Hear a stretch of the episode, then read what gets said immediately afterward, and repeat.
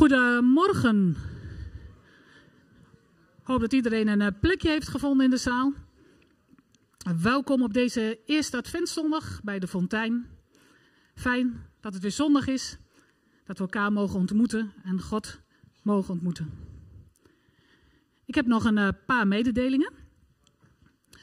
Maarten uh, ligt nog in het ziekenhuis en smiddags ontvangt hij wel bezoek. Maar s'avonds is er eigenlijk niemand die bij hem op bezoek komt. En nu wil graag uh, Johan van der Boom gaat uh, dat coördineren. Dat uh, wij van de Fontein ook bij Maarten s'avonds op bezoek gaan. Hij zet het straks in onze app. En dan gaan we samen ervoor zorgen dat Maarten ook s'avonds bezoek krijgt. En er is ook heel goed nieuws. Want 22 november is Jules Hogestein geboren. Ziet haar op de foto. Ze is de dochter van Emiel en Annemiek. En trotse broer Sam. Van harte gefeliciteerd met deze prachtige dochter. En afgelopen uh, dinsdag is onze broeder dominee Bet van Vazen overleden. We hebben ook uh, de rouwkaart van hem gekregen. Bet was een goede bekende in de fontein. Wie de nieuwsbrief heeft gelezen, en anders kan je dat nog op een later moment doen. Giel heeft een mooi in memoriam over bed geschreven. En op de rouwkaart staat de tekst uit Psalm 139. Heer, die mij ziet zoals ik ben. Want bed wist zich gekend door de eeuwige. En Huub Oosterhuis schrijft in zijn vrije vertaling over deze psalm. Alleen voor hem, zo is niets verborgen van mijn naaktheid. Alleen hij kan het van mij hebben als ik geen licht geef, niet warm ben, als ik niet mooi ben en er geen bron ontspringt in mijn diepte. Nee, waar ik tegen een ander mens kan zeggen: Je ziet aan mij niet wat je ziet, daar weet ik mij wel ten diepste gekend door de ene. Veilig, gevonden, geborgen. Bed is thuis. De afscheidsdienst is dinsdag en in onze voorbeden bidden wij voor allen die hem lief en dierbaar zijn. Vanavond is er een jongerendienst hier in het Kristal. Welkom vanaf 7 uur. Het wordt een uh, geweldig mooie avond.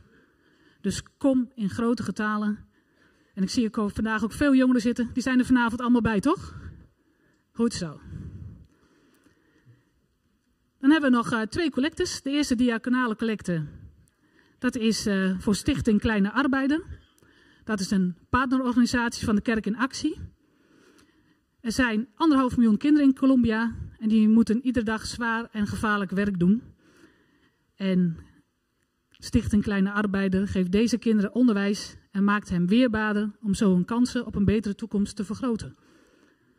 En de tweede collecte, dat is voor onze plaatselijke pioniersplekken. Nou, hartstikke goede doelen. En straks komen de collecten zonder nadere aankondigingen. Zullen we samen deze dienst beginnen met gebed? Schepper van ons leven. Schepper van nieuw leven. Trouwe God en Vader. Wij loven en wij prijzen uw naam. De ik ben die ik zijn zal. Onveranderlijk zijt gij in goedheid en in trouw. Hosanna, zoon van David, dank u wel dat u ons vandaag bij elkaar brengt. Wij weten ons door u gekend. En u weet hoe wij hier vandaag zitten. En hoe mooi of moeilijk afgelopen week voor ons was. Als we blij waren, pijn hadden, of we hebben gehuild en angstig en eenzaam voelden. En als er soms geen armen om ons heen waren. Uw armen waren er wel, u waren om ons heen. Dank u dat u bij ons bent en dat u soms op onverwachte, mooie momenten mensen op ons pad zet, mensen in beweging zet, om bij ons te zijn en ons te helpen. Door alles heen, Heer, kijken wij naar U. U geeft rust. U geeft rust in onze ziel. Wilt u zijn met de muziekgroep? Wilt u hen helpen om te spelen, om te zingen? Geef hen kracht. Wilt u zijn met een ieder die een taak in heeft in deze dienst? Wilt u ook zijn met Sander? Geef hem uw kracht en wijsheid, dat Hij uw woorden aan ons mag doorgeven. Wees u zelf in ons midden. Dit vragen wij in Jezus' naam. Amen. We gaan uh, samen staande onze intochtliederen uh, zingen. Twee liederen over de komst van God en onze hulp en onze verwachting. We wensen elkaar een gezegende dienst.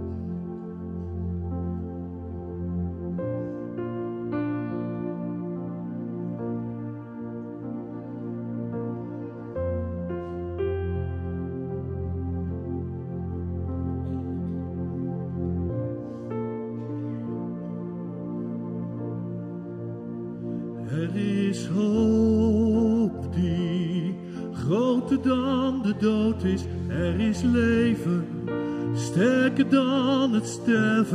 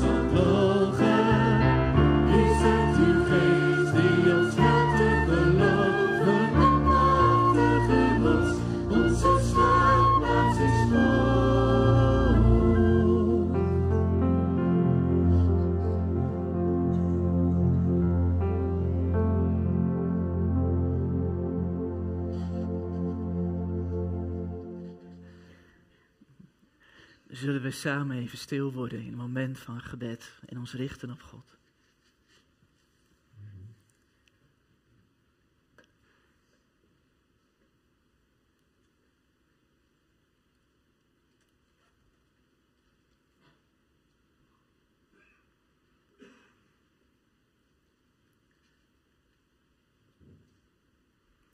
Onze hulp is in de naam van de Heer, die hemel en aarde gemaakt heeft die trouw blijft tot een eeuwigheid en die nooit loslaat het werk dat Zijn hand met ons begonnen is. Er is genade en vrede voor jullie allemaal, van God onze Vader, van Jezus Christus onze Heer, in de eenmakende kracht van de Heilige Geest. Amen. Ga gerust zitten.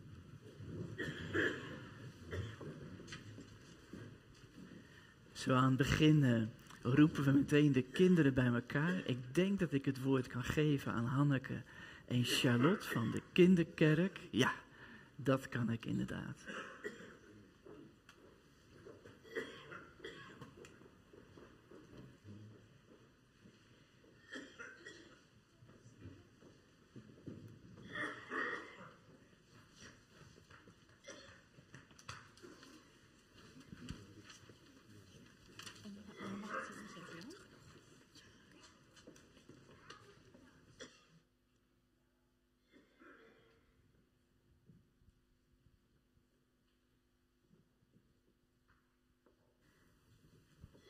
Goedemorgen kinderen, zijn jullie allemaal naar voren gekomen?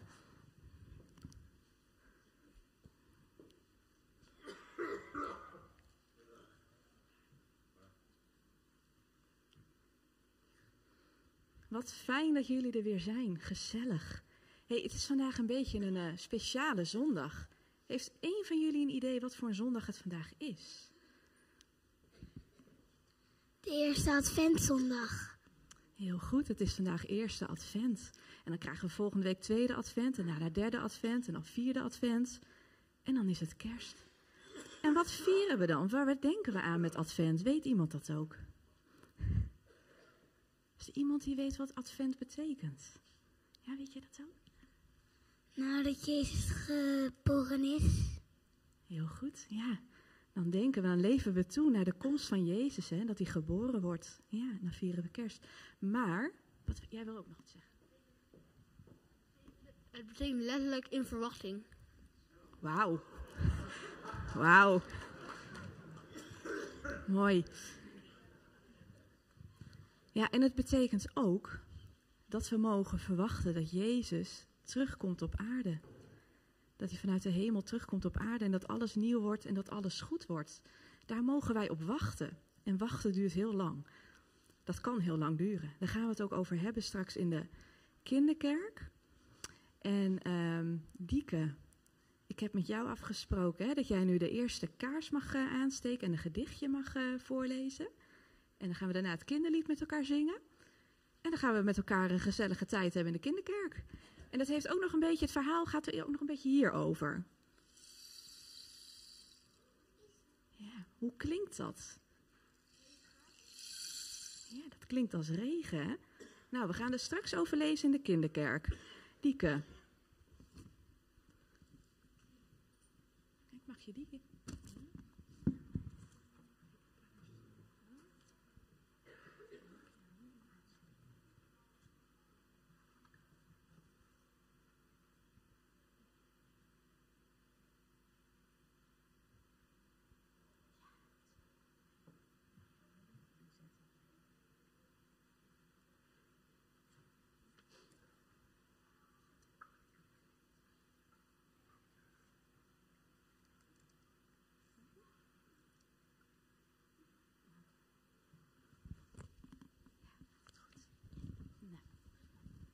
Zijn In een wereld vol met zorgen wachten wij al eeuwenlang. Op een lichte nieuwe morgen hoor je het engelengezang. Straks zal alles weer gaan bloeien. Jezus krijgt dan alle macht. God zal wonen bij de mensen. Komt als kind in onze nacht. Nou, dan mogen we het kinderlied gaan zingen.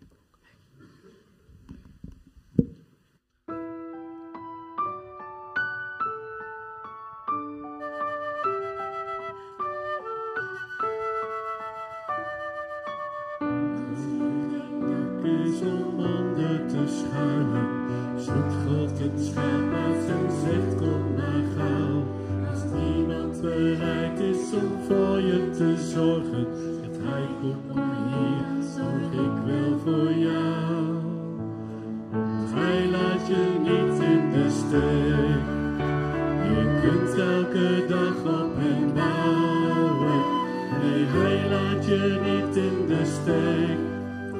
Zolang je op hem blijft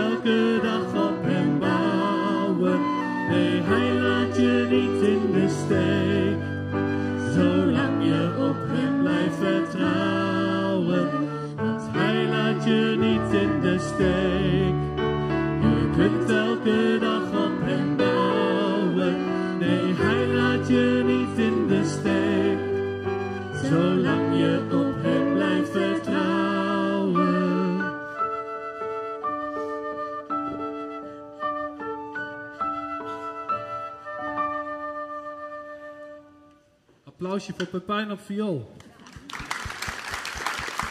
We nog een bekend gezicht hier in de muziekgroep. Hij is straks niet meer eh, weg te slaan. We zijn blij met hem. Goed Pepijn.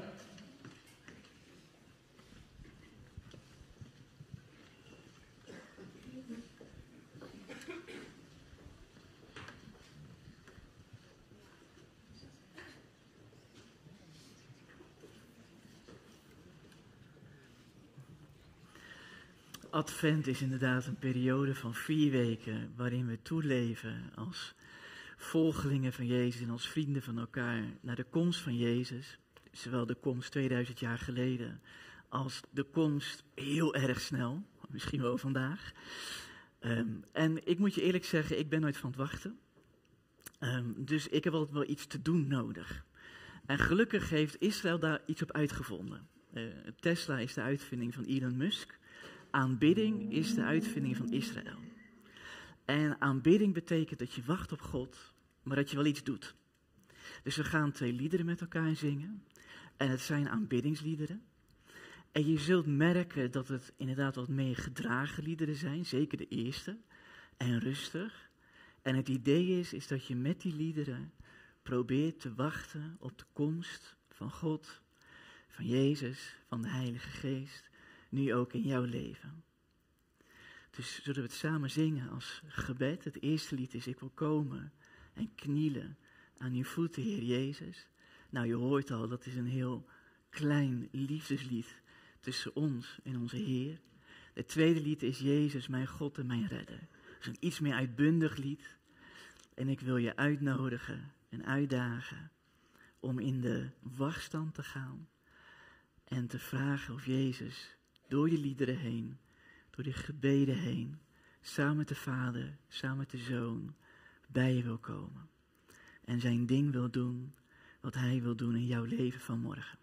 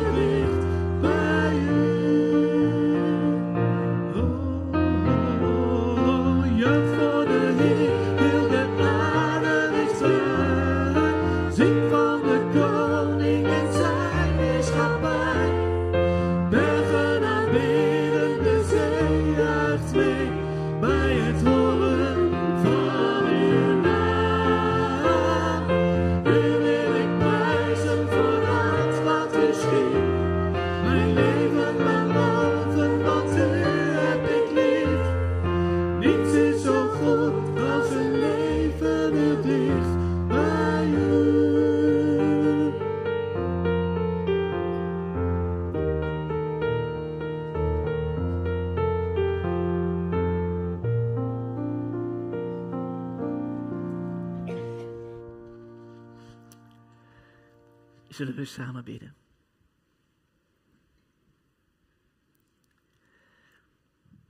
Heer Jezus, in de week waarin Bert is overleden, ben ik me weer al te bewust geworden dat we elk moment voor u kunnen komen te staan.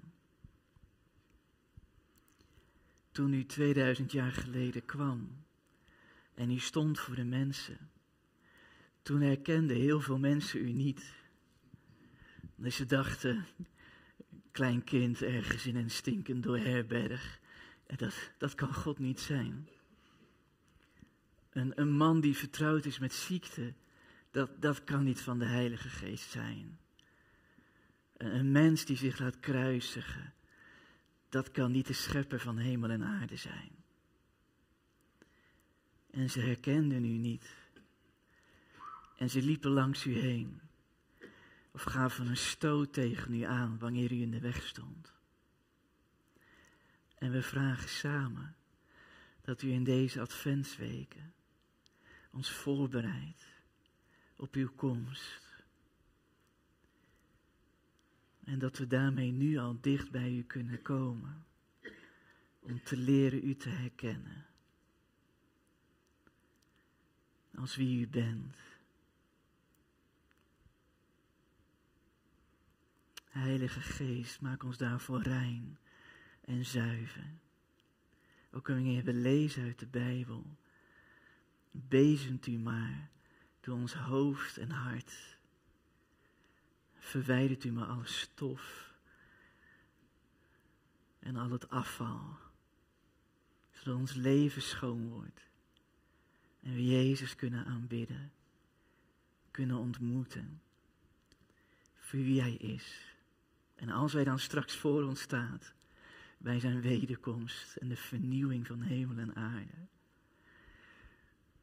dat we dan dankbaar tegen U kunnen zeggen, zijn we blij dat we ons hebben voorbereid. Dat we voor Uw voeten kunnen vallen, voor U, Heer Jezus, en kunnen zeggen, al die tijd kenden we U al. Breng ons zo bij het wonder van kerst. Het wonder van uw komst. Toen en hier en nu. Amen. Nou, ik bereid me nu, denk ik, bewust voor de 23ste keer voor in mijn leven op kerst. En dan slaat de verveling soms een beetje toe. Dus ik heb besloten om dit jaar maar Jezaja te gaan lezen. Er staan hele mooie teksten over de komst van Jezus in. We lezen samen misschien voor een aantal van jullie een hele bekende tekst over Jezus uit Jesaja 11. En dan een misschien wat verrassende tekst over de kennis en de wijsheid die Jezus heeft.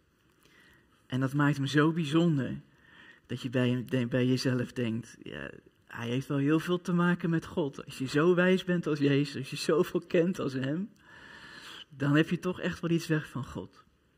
Dus twee gedeelten, Jezaja 11 en Lucas 10, voorgelezen door Herma. En ik stel voor Herma dat je ze toch maar achter elkaar leest. En ook voor de beamer, als dat een beetje kan. Zo. En dan zingen we daarna Psalm 72 over de komst van de koning.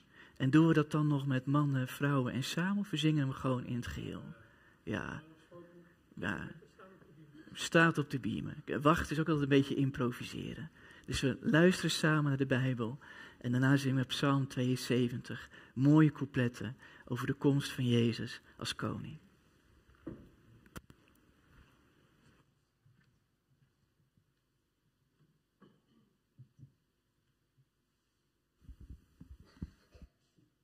Dan gaan we samen lezen uit uh, Jesaja 11.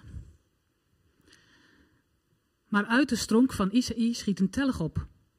Een scheut van zijn wortels komt tot bloei. En de geest van de Heer zal op hem rusten. Een geest van wijsheid en inzicht. Een geest van kracht en verstandig beleid. Een geest van kennis en eerbied voor de Heer. Hij ademt eerbied voor de Heer. Zijn oordeel stoeit niet op uiterlijke schijn. Nog grondt hij zijn vonnis op geruchten. Over de zwakken velt hij een rechtvaardig oordeel. De armen in het land geeft hij een eerlijk vonnis. Hij tuchtigt de adem met de gezel van zijn mond. Met de adem van zijn lippen doodt hij de schuldigen. Hij draagt gerechtigheid als een gordel om zijn lendenen en trouw als een gordel om zijn heupen. Dan zal een wolf zich neerleggen naast een lam. Een panter vlijt zich bij een bokje neer. Kalf en leeuw zullen samen weiden. En een kleine jongen zal ze hoeden. Een koe en een beer grazen samen. Hun jongen liggen bijeen. Een leeuw en een rund, zij eten beide stro. Bij het hol van een adder speelt een zuigeling. Een kind graait met zijn hand naar het nest van een slang. Niemand doet kwaad, niemand sticht onheil op heel mijn heilige berg. Want kennis van de Heer vervult de aarde, zoals het water de bodem van de zee bedekt. Op die dag zal de telg van Isaïe als een vaandel voor alle volken staan. Dan zullen de volken hem zoeken en zijn woonplaats zal schitterend zijn.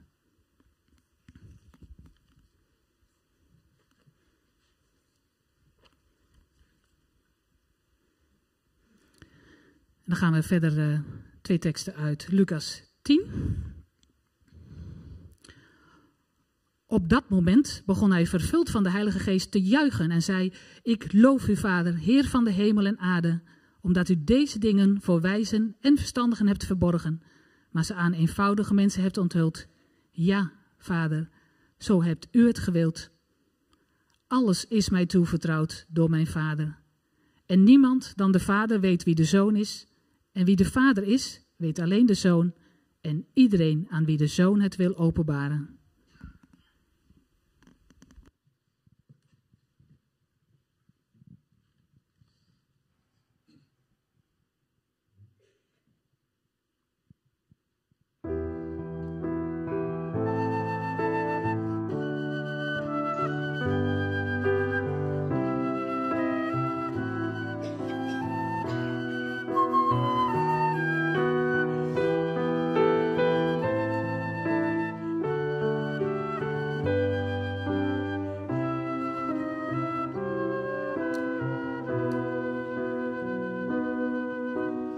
Leave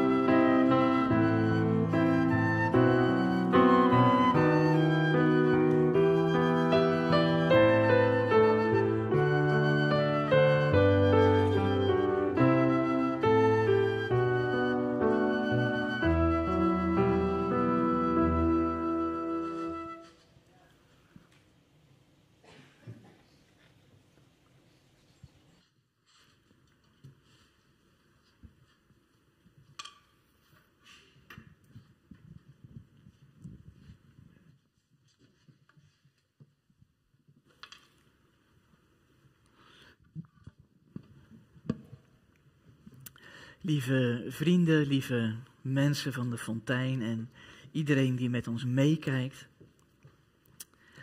En waarom Jezus zo bijzonder is, en dan tussen haakjes, zijn verstand, wijsheid, inzicht en kennis.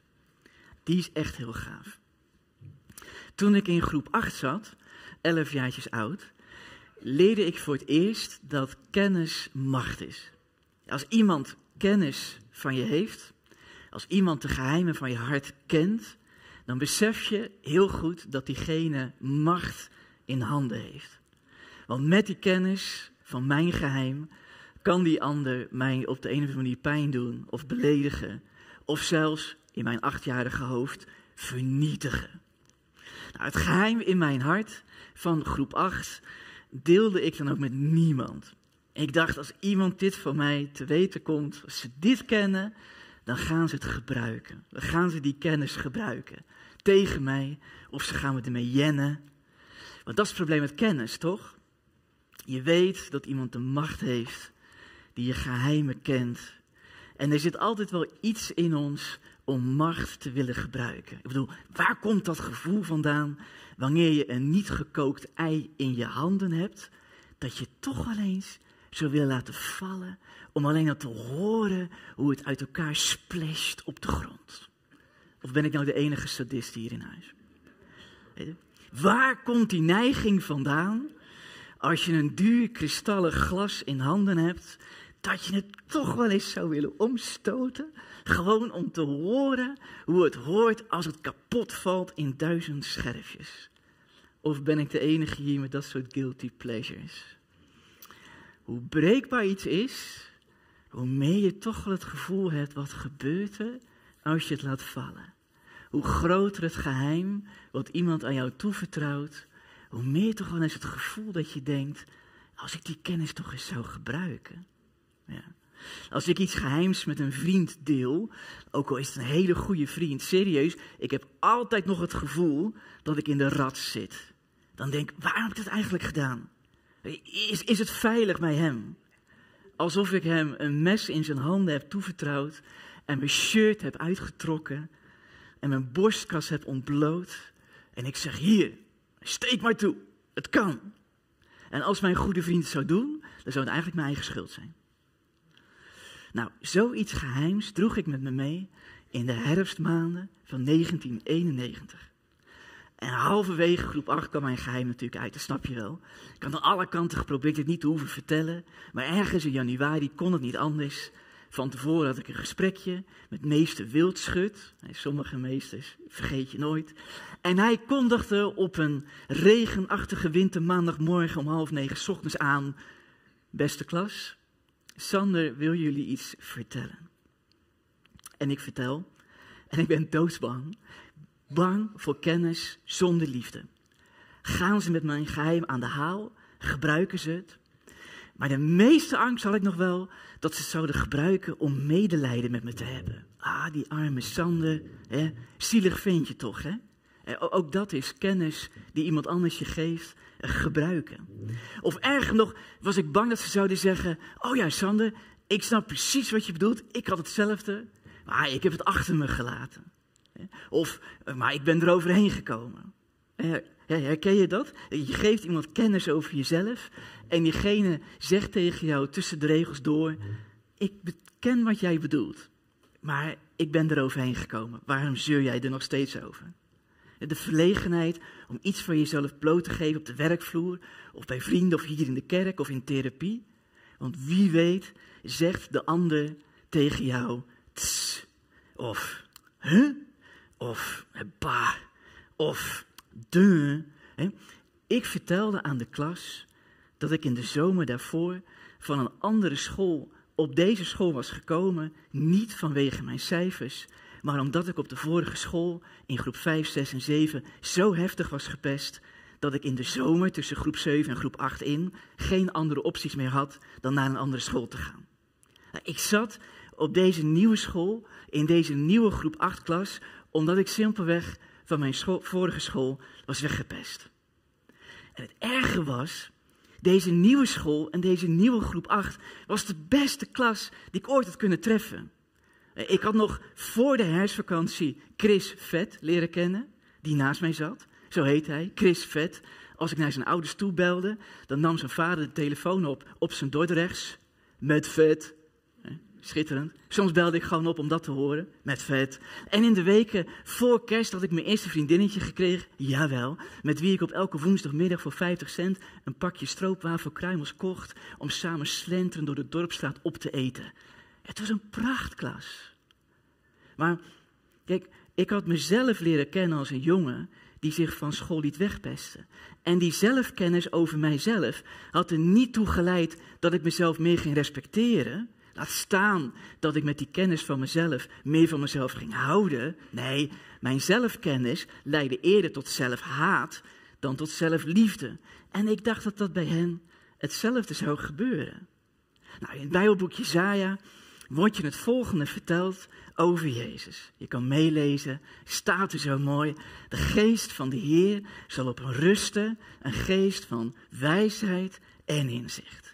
Nou, wanneer je dan gaat zoeken in de Bijbel op wijsheid en inzicht, dan kom je allerlei Bijbelteksten tegen over hoe God mensen doorziet. Bijvoorbeeld deze uit Jeremia 17. Daarin zegt God: Ik ben de Heer die een hart doorgrondt en nieren proef.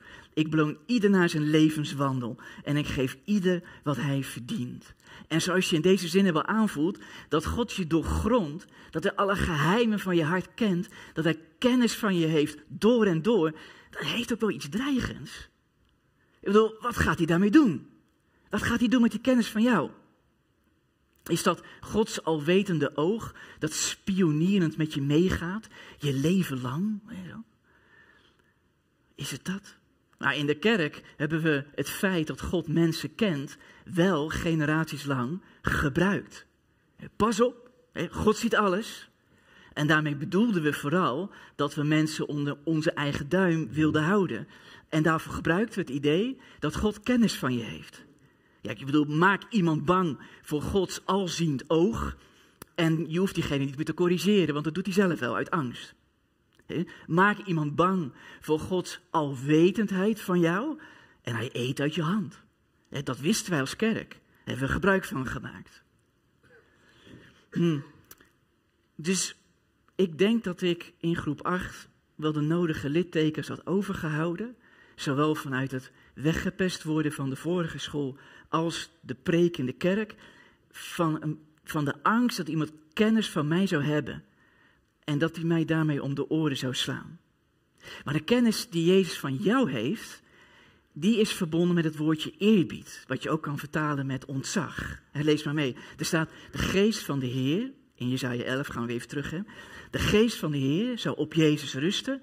Een geest van wijsheid en inzicht. Een geest van kracht en beleid. Van kennis en eerbied voor de Heer. Hij ademt zelfs eerbied voor de Heer.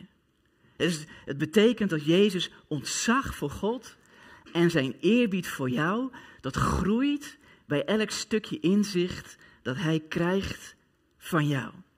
Dat hij krijgt in jou.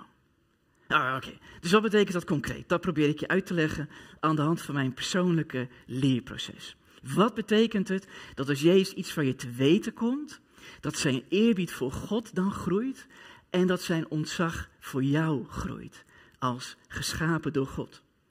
Nou, vertel ik je. Toen ik eenmaal groep 8 had voltooid en daarna de middelbare school, ben ik dominee in de kerk geworden.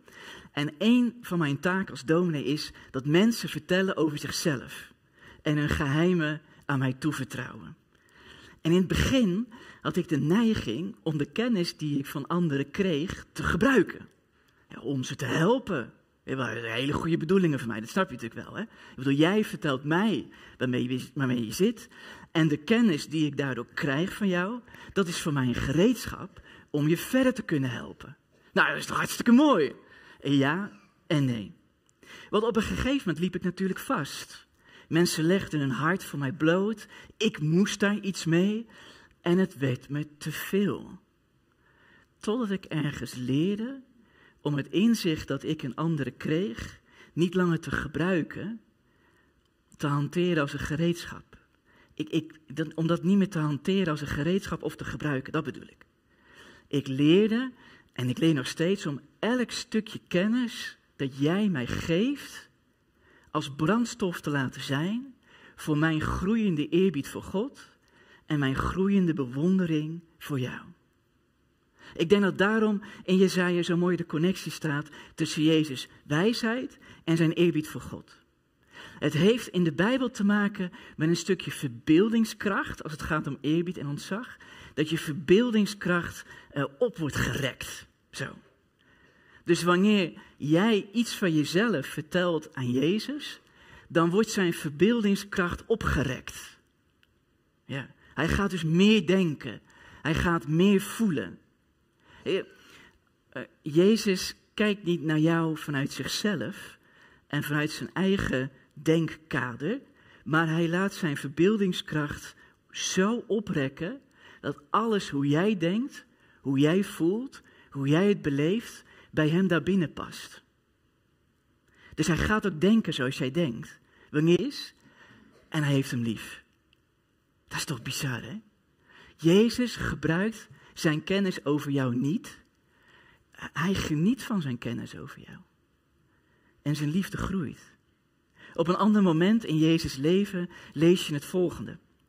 Johannes 2. Niemand hoefde hem iets te vertellen over de mensen, want hij kende ze allemaal. En is al die kennis bij Jezus, die gebruikt hij niet. Hij gebruikt het niet om je te veroordelen. Hij gebruikt het ook niet om tegen jou te zeggen: Ja, ik heb net zoals jij ook een heleboel pijn meegemaakt, maar ik sloeg me er doorheen. Hij gebruikt zijn kennis ook niet om tegen je te zeggen: Ik heb net als jij de verleiding van de zonde meegemaakt, maar ik heb het overwonnen. Of ik weet hoe het is om depressief en uitgeput te zijn, maar ik ben er altijd krachtig en vrolijk in gebleven. Hij gebruikt zijn inzicht in jou niet voor wat dan ook. Kijk, in onze samenleving geldt: kennis is macht. Als ik kennis heb van jou, dan kan ik je sturen, controleren, beheersen, manipuleren, iets aansmeren. Maar bij Jezus is kennis zwakheid.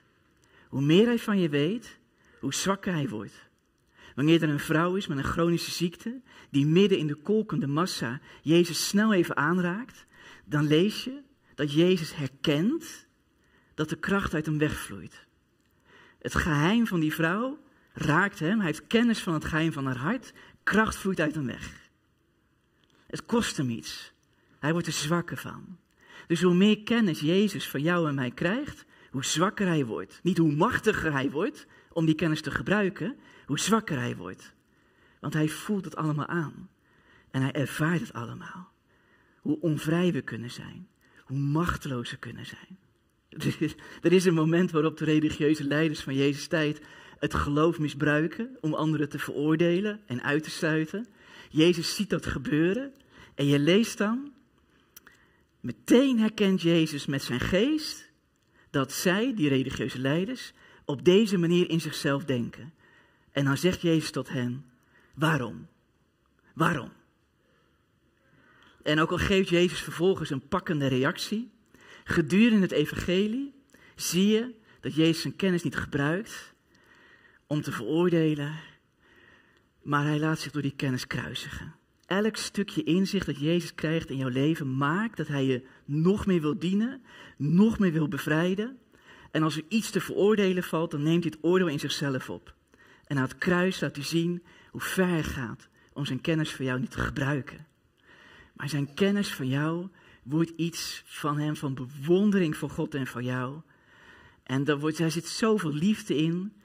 Misschien is dat wel wat je redt. Hoe meer Jezus van ons weet, hoe meer hij ons lief heeft, hoe sterker zijn liefde ons redt.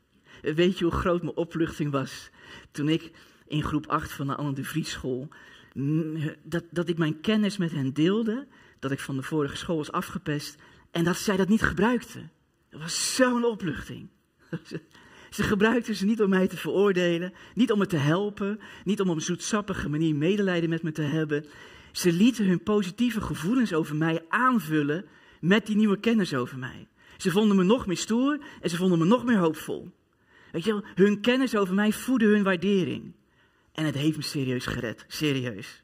Kan je je voorstellen hoe groot de opluchting zal zijn wanneer Jezus jou meer mag kennen? meer en meer, door en door. Mag Jezus verbeeldingskracht, zijn bewondering voor God, al het leven van God in jou, zijn eerbied voor jou, mag dat groeien met wat Hij kent van jou. Mag Hij je hart doorgronden. Ja. Er wordt in de Bijbel over Jezus verteld hoe kennis van mensen hem zo diep raakt dat hij bijna ontploft van eerbied en ontzag. Dat lees je Lucas 10, wat Herman net voorlas. En op een gegeven moment wordt Jezus zo vervuld van de geest, van al die kennis van mensen. En, en de waardering en de eerbied voor God en voor jou wordt zo groot dat hij gaat juichen. Maar in het Grieks heeft het te maken met de gave van klanktaal. Het zijn woorden van glossolaleo uit handelingen. Dus Jezus gaat echt, hij gaat zingen. Hij gaat, hij, gaat, hij gaat ratelen. Hij gaat in een taal die je helemaal niet begrijpt, gaat hij God loven en eren en prijzen. Weet je? Zijn hart loopt over vanwege de kennis die hij van jou krijgt. Zoiets. Dus dat, dus op de een of andere manier doet Jezus het zo. Hoe meer hij van mij kent, hoe groter zijn eerbied wordt, hè, dat gaat zo de lucht in, hoe meer hij gaat juichen en hoe meer vervuld hij wordt van de geest en helemaal in eerbied staat voor God en God in mij. Maar Jezus wordt tegelijkertijd veel zwakker en steeds machtelozer. Dus op deze manier gaat het bij Jezus zo uit elkaar, zo, zo, op deze manier, zo. En dat is, dat is soms ook echt lijden bij Jezus. Weet je wat er gebeurt als je iemands geheim kent van zijn hart? en je mag die kennis niet gebruiken, voel je zo machteloos. Dus als ik nu iemand leer kennen en iemand vertrouwt zijn geheim aan mij toe, dan groeit mijn bewondering voor diegene. Maar omdat ik die kennis niet mag gebruiken, ik, ik kan er niks mee. ik, ik kan je niet helpen, ik kan je niet troosten. Ik kan alleen maar mijn bewondering voor je laten groeien. Maar ik word zo machteloos. En dit noem je een spagaat. En dat, dat, is, dat, dat is het lijden wat Jezus heeft. Dat is het lijden aan het kruis van Jezus. En op de een of andere manier is Jezus zo vol van God dat hij dit kan. Wij mensen niet meer. Op een gegeven moment raak je zo in de spagaat. Van de ene kant groeit je eerbied voor de ander. Aan de andere kant kan je de kennis niet gebruiken als je het doet vanuit de geest van God. En je zit helemaal in spagaat. En op een gegeven moment dan moet je die kennis wel een keer gaan gebruiken, want anders hou je het gewoon niet vol. Maar Jezus houdt dat vol. Gek is dat, hè? Ik ben er nog niet helemaal over uit. Dus als je het nog niet helemaal snapt, ik ook niet. Wanneer Jezus zo vol wordt van de geest en gaat juichen, dan zegt hij in één keer, ik ben de zoon en God is de vader. En niemand kent mij zoals de vader. En niemand kan de vader kennen zoals ik, als ik het je niet geef. Is ook kennen. Dus ik denk dat Jezus die spagaat volhoudt, omdat hij op zijn beurt ook zo mooi wordt gekend door God de Vader en God de Geest. Dus dat is dan even de afsluiting, voor als je het leuk vindt om theologisch na te denken. Dat betekent dus dat als het gaat om kennis, is dat helemaal relationeel in de Bijbel. Als Jezus jou steeds meer leert kennen, dan is het een kennis waarmee de relatie tussen jou en Hem steeds dieper wordt. Zoals de relatie tussen God en Jezus zo diep wordt dat ze helemaal één worden. Dat is toch wonderlijk, hè? Dus ik begeef me nu ook op glad ijs. Ik weet het. Maar er is dus iets, hè? Als ik mezelf helemaal wil laten kennen door Jezus. En ik weet dat Jezus daardoor in zijn bewondering voor mij groeit. En ik weet ook dat het een spagaat is, want hij is voor mij ook aan het kruis gestorven. Ja? En ik weet dat Jezus dat kan volhouden, omdat hij helemaal in eenheid leeft met de Vader en de Geest. Ik vind dat zo wonderlijk. Ik vind dat zo'n geheim. Het betekent in ieder geval dat als je het zinnetje leest, God kent jou, God is niet één persoon maar een soort van meerdere personen in elkaar. Vader, Zoon en Heilige Geest. En die kennen elkaar op die bewonderenswaardige, liefdevolle manier. Ze gebruiken de kennis die ze van elkaar hebben niet om elkaar te manipuleren of elkaar te controleren of iets van elkaar gedaan te krijgen. Maar die drie, die Vader, Zoon en Geest in God. En mocht je God een keertje zien, dan zie je niet één persoon, dan zie je drie personen die elkaar zo kennen. En omdat ze elkaar zo kennen, zijn ze zo veilig bij elkaar. Dus Jezus voelt zich zo veilig. Hij is zo vertrouwd met de Vader en de Geest. Hij wordt zo gediend door de Vader en de Geest dat hij die spagaat kan volhouden. Ja, dat bedoel ik te zeggen. Sorry, ik deed er even een tijdje over. Sorry. Ja. En ik hoop dat als we zo meteen gaan zingen, dat je je een beetje kan toevertrouwen aan het idee dat dat Jezus kennis van jou is. En ik hoop dat je iets gaat ervaren als we zo meteen zingen.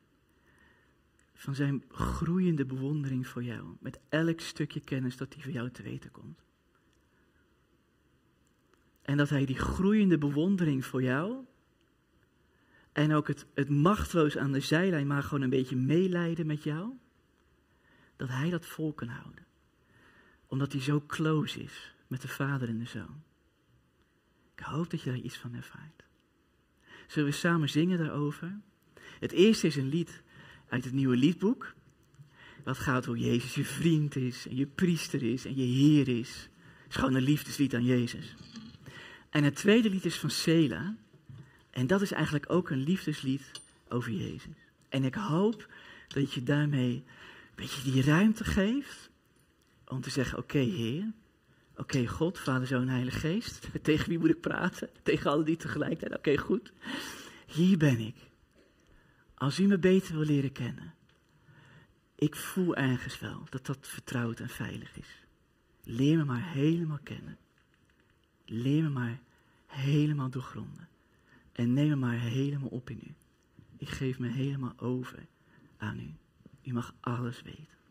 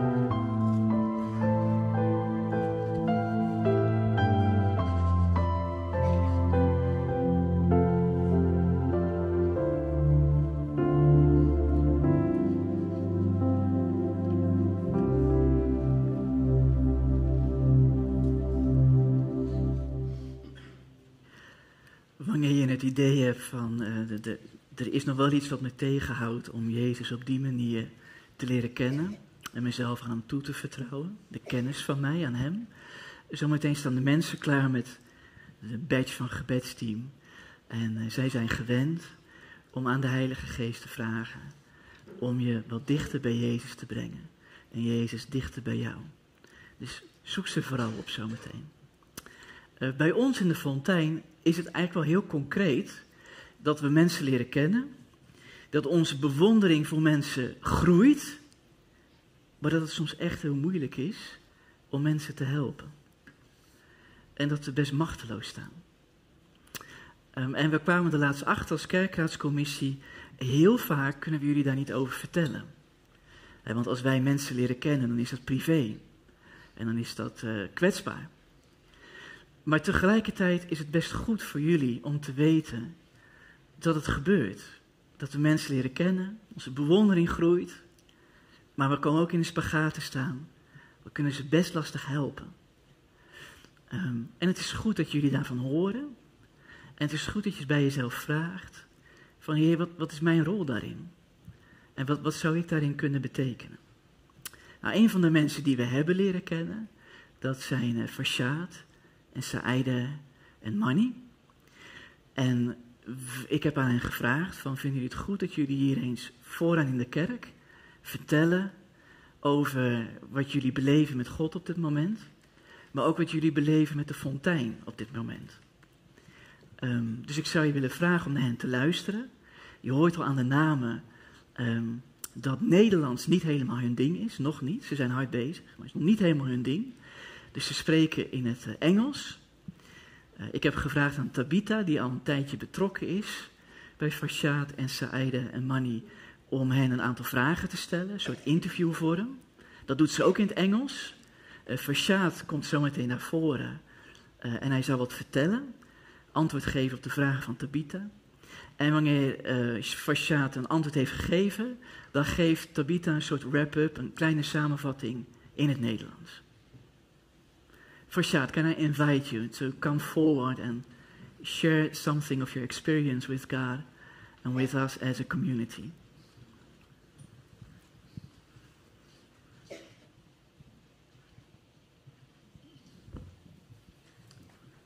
Okay. Um, yeah. so um, we're very uh, glad that you want to uh, tell us something more uh, about yourself. Ik geef dus uh, na elk antwoord even kort een samenvatting in het Nederlands. Um, uh, so I would like to ask you, would you like to um, introduce yourself uh, for a bit first, for the people who don't know you uh, very well, and would you tell something about how you got involved with our church?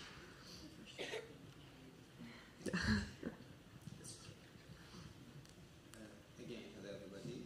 Thank you for accepting us, me and my family, my name is Farshad. I'm from Iran. I'm doing my master degree here in the Netherlands and master business management. And I'm living with my son and my wife here. And about the God, we strongly and deeply believe in God. Do you want to translate it first, or shall I continue? Uh, you can continue. I'll uh, give a short uh, summary uh, at that. and we always believe in God, and we always believe that God lives with us and supported us in every moment, and also with showing us some sign that's having a health, having a good friends, having a good family, great family, and also supporting us, but showing some path or route to continue the way, just introducing to the good friends like you here. This is the belief that we have in God. Uh, in het kort, um, Farshad studeert hier in Apeldoorn. Um, en hij woont hier dus met zijn vrouw en zijn uh, zoon. En uh, hij zegt dat hij ja, altijd al sterk geloof heeft gehad in God. En dat nou ja, hij ook ziet dat in de mensen die hij ontmoet, in de dingen die er gebeuren, dat God ook ja, daarbij is. En nou ja, op die manier ook Gods hand daar ook in ziet. Um, So, um, would you also like to tell us a bit more about your spiritual journey with God? How do you feel that um, God is present in your life, or but also are there things you may have questions about or doubts about? And um, I also heard that um, you're involved. Uh, so we're a Christian church, but you've also been involved in. Uh, the uh, mosque or the uh, Islamic background. Would you like to tell a bit more about that? Uh, basically, I born in Iran, so geographically I'm Muslim. I didn't choose my religion, so and also in Islam they mention you are free to choose your religion, but there are some expectation of that. But the thing is, uh, yeah, we have faced the really difficulties and problem last last month and especially last two three weeks. And so always we ask the help from the god. And after that some new friends appears in my life and they helped me a lot because as a foreigner it's really difficult to conquer or can face the difficulty like that. It was really difficult really tough situation. So based on that good friends that i have they helped me directly indirectly or at least they're willing to help. And we could pass these difficulties and we can conquer that. So last two, three weeks ago on onward, my faith become more stronger. Mm. And also that I just, maybe I can tell it now or I can wait to translate, then I can continue. I'll, I'll give it a short translation. Um, Dus hij, ze komen uit Iran en hij zegt daar, uh, nou ja, word je eigenlijk geboren als moslim, daar heb je niet echt een keuze in. Um, en uh, de afgelopen nou ja, twee, drie weken zijn heel lastig geweest, een heel lastige situatie geweest. En daarin heeft hij gevraagd aan God om nou ja, daarbij te helpen. En daarbij zijn er vrienden eh, gekomen, mensen die echt eh, konden helpen. En hij zegt van de afgelopen weken is zijn geloof in God alleen maar sterker geworden. So, um, would you also like to tell a bit more, a bit more about the situation of the past weeks? What happened, or if you, if you want to tell more about yeah, it? there is nothing hidden because I, I think most of the people here knows about that because they already know me.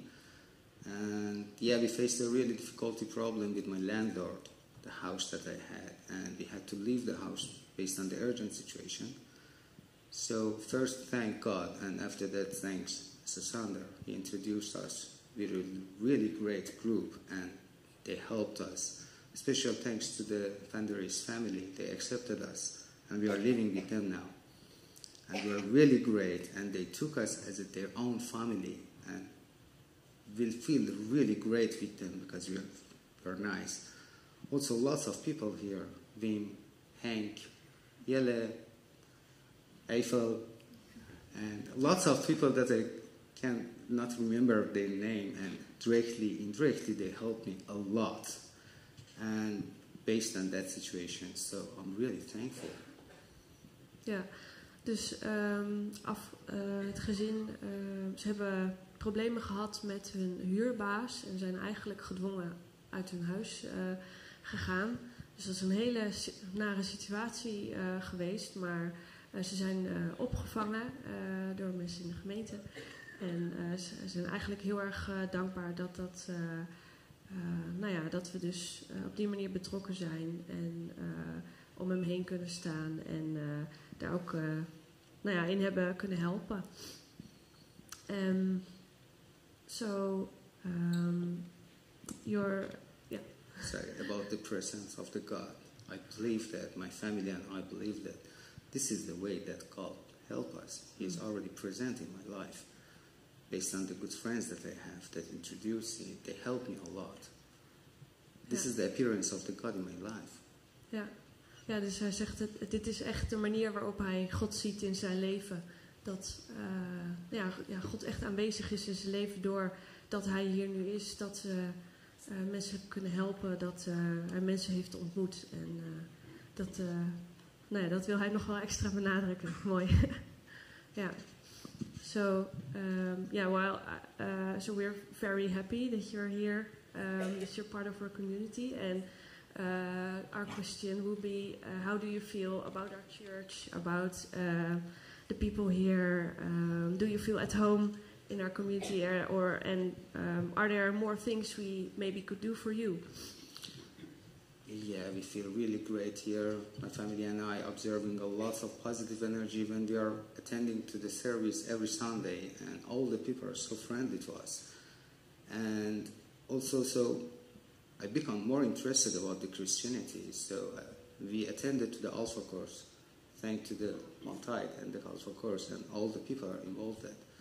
And they're so kind, so passionate, and we always believe in Christianity, Jesus, Maria, and all of them, and there's no doubt about that.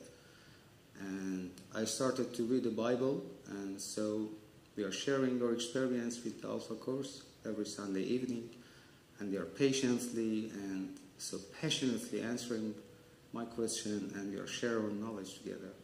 We are really feel great, and thank you all that accepting us as a foreigner in your group. Nou, hij eh, wil ons allemaal heel erg bedanken dat, hij, dat zij onderdeel mogen zijn. Ze eh, gaan ook naar de Alpha-cursus. En eh, ja, eh, volgens mij is dat in het kort wel eh, eh, wat je over, over ons. So, um, well, maybe I have a quick idea. Um, is there um, anyone, of is er iemand van u die misschien een vraag wil stellen?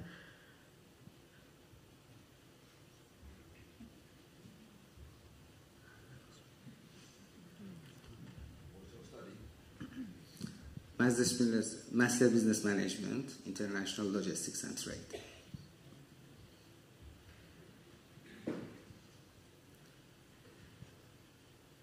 Zijn er nog meer vragen?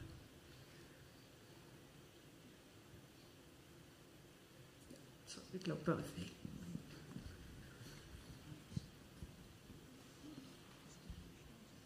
verteld over werk en, of studie.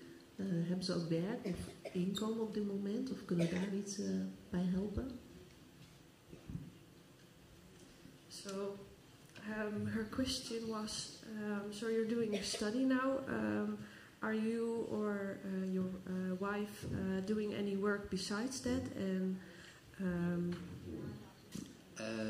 basically, officially based on the rules, uh, as a student, I'm not allowed to work more than 16 hours per week. So I established my own company here and I registered in Chamber of Commerce. So based on that company, I can work as a freelancer unlimited time. So I'm working as a chef cook in some hotels and as a part-time job. And, but it's not my specialization. But yeah, I'm doing that as a part-time. But my wife is not allowed to work. So I'm the only person that's in charge of all the things. Nog even een korte vertaling. Hij uh, studeert dus, maar doet daarnaast ook nog uh, iets erbij. Maar hij gaat ook een, uh, naar een eigen bedrijf starten en naar de Kamer van Koophandel. Maar zijn vrouw mag op dit moment niet werken. Um, dat heeft denk ik te maken met um, de regels omtrent immigratie. Okay, so um, I want to thank you very much for sharing your story uh, with you. You're very welcome um, in the Fontaine. We're very happy to uh, have you here. And um, I think uh, if you have any questions, you can also always ask him at the coffee. Um, so uh, we're very, uh, very happy. And I think uh, it would be a good idea if you also wanted to pray for, for Shad and his family now. Thank you so much.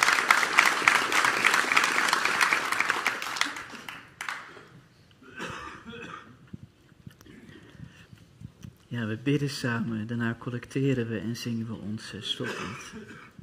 Zullen we samen bidden? Heer, we brengen verschillende namen bij u. We brengen Maarten, Maarten Reinoud bij u. Dank u wel dat u hem bijstaat. Zegen hem. Zegen hem met uw diepe aanwezigheid in zijn leven, in zijn lichaam, in zijn ziel en geest. We bidden um, voor het familielid van Annemiek en Emiel. Eh, terwijl Annemiek en Emiel een prachtdochter hebben gekregen, is er een familielid van hen vannacht naar het ziekenhuis gebracht ook om een kleine ter wereld te brengen. Maar dat moet met een spoedkeizersnede. En daar zijn wat complicaties. We vragen u dat u het familielid van Emiel en Annemieke helemaal omgeeft. Eenmaal doordringt in wat er mis is. En dat u uw licht laat stralen. En genezing geeft. En kracht. We noemen de naam van Erik, de geliefde van Bet de dochters van Bet. We noemen de familie van Bet, de mensen die om me heen staan. We denken ook aan de fonteines die intens waren betrokken bij Bet. We vragen uw zegen over hun leven, over hun verdriet, maar ook over de hoop die Bet zo heeft gezaaid in onze harten, in hun harten. Dank u wel dat we mogen begraven aanstaande dinsdag. Toevertrouwend aan u. Toevertrouwend aan de aarde, waar u hem zult uitroepen met een nieuw lichaam. Prijs in uw naam, dat u zijn hemelse vader bent. En dat hij veilig is bij u. Zo dragen we elkaar aan u op. En danken u voor al uw goedheid. We also bless voor Sjaad en Saida en Manny. En we zegenen alle fonteines die om hen heen proberen te staan. En proberen de hulp te geven die ze nodig hebben. Waar we ons machteloos voelen, waar het diep in ons hart snijdt, bidden we, Heer Jezus, dat U opnieuw, Uw uitbundige geest, in ons uitgiet. In de naam van Vader en Zoon en Heilige Geest. Amen.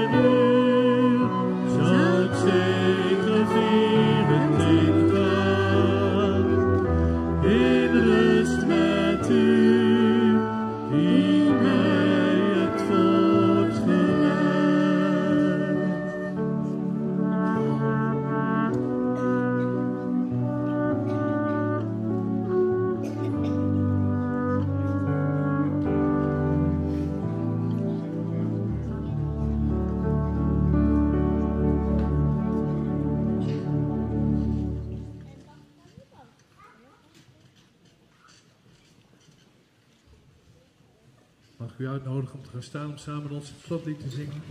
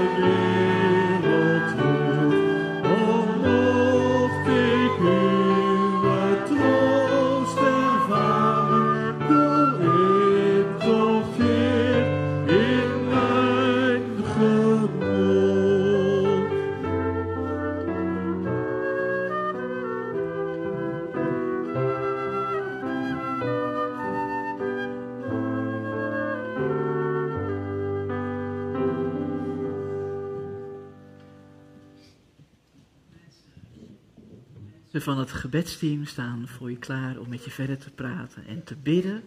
Er zijn nog een aantal vacatures te vervullen, dus zometeen sta ik je op te wachten bij de koffie. Maar ik geef je niet de zegen mee. Delen wij in de zegen van de Allerhoogste. De liefde van God de Vader, de genade van onze Heer Jezus Christus en de innige nabijheid van de Heilige Geest is en blijven met jullie allemaal. Amen.